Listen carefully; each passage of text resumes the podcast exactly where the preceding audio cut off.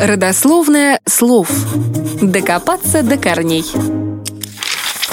Бикфордов шнур, несмотря на то, что его применение было не всегда в мирных целях, сослужил человечеству неплохую службу. Сегодня он уже практически отправлен на заслуженный отдых. Но в особых случаях, когда нет возможности использовать электричество, все же применяется.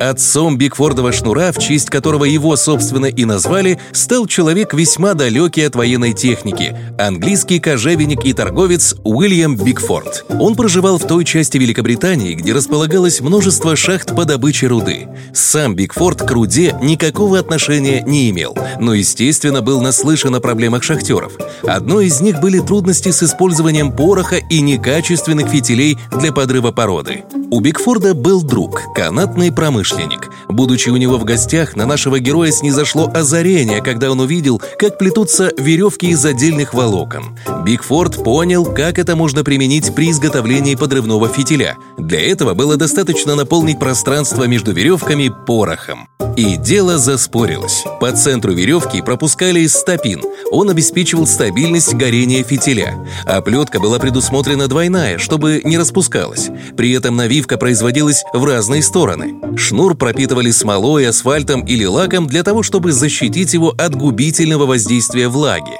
А уже в 1831 году Бигфорд сконструировал и запатентовал машину, которая плела именно такой шнур.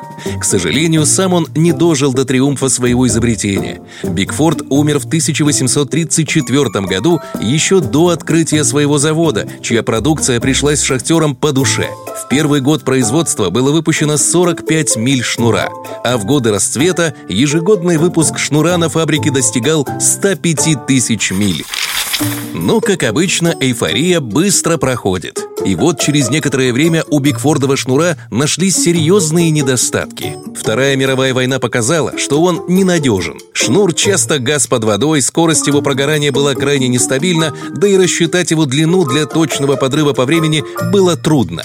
Кроме того, асфальт мог растрескаться, сырость гасила конец фитиля. Поэтому инженеры приступили к поиску более совершенного решения. Так оплетка стала диагональной, а ее смежные слои – разнонаправленными.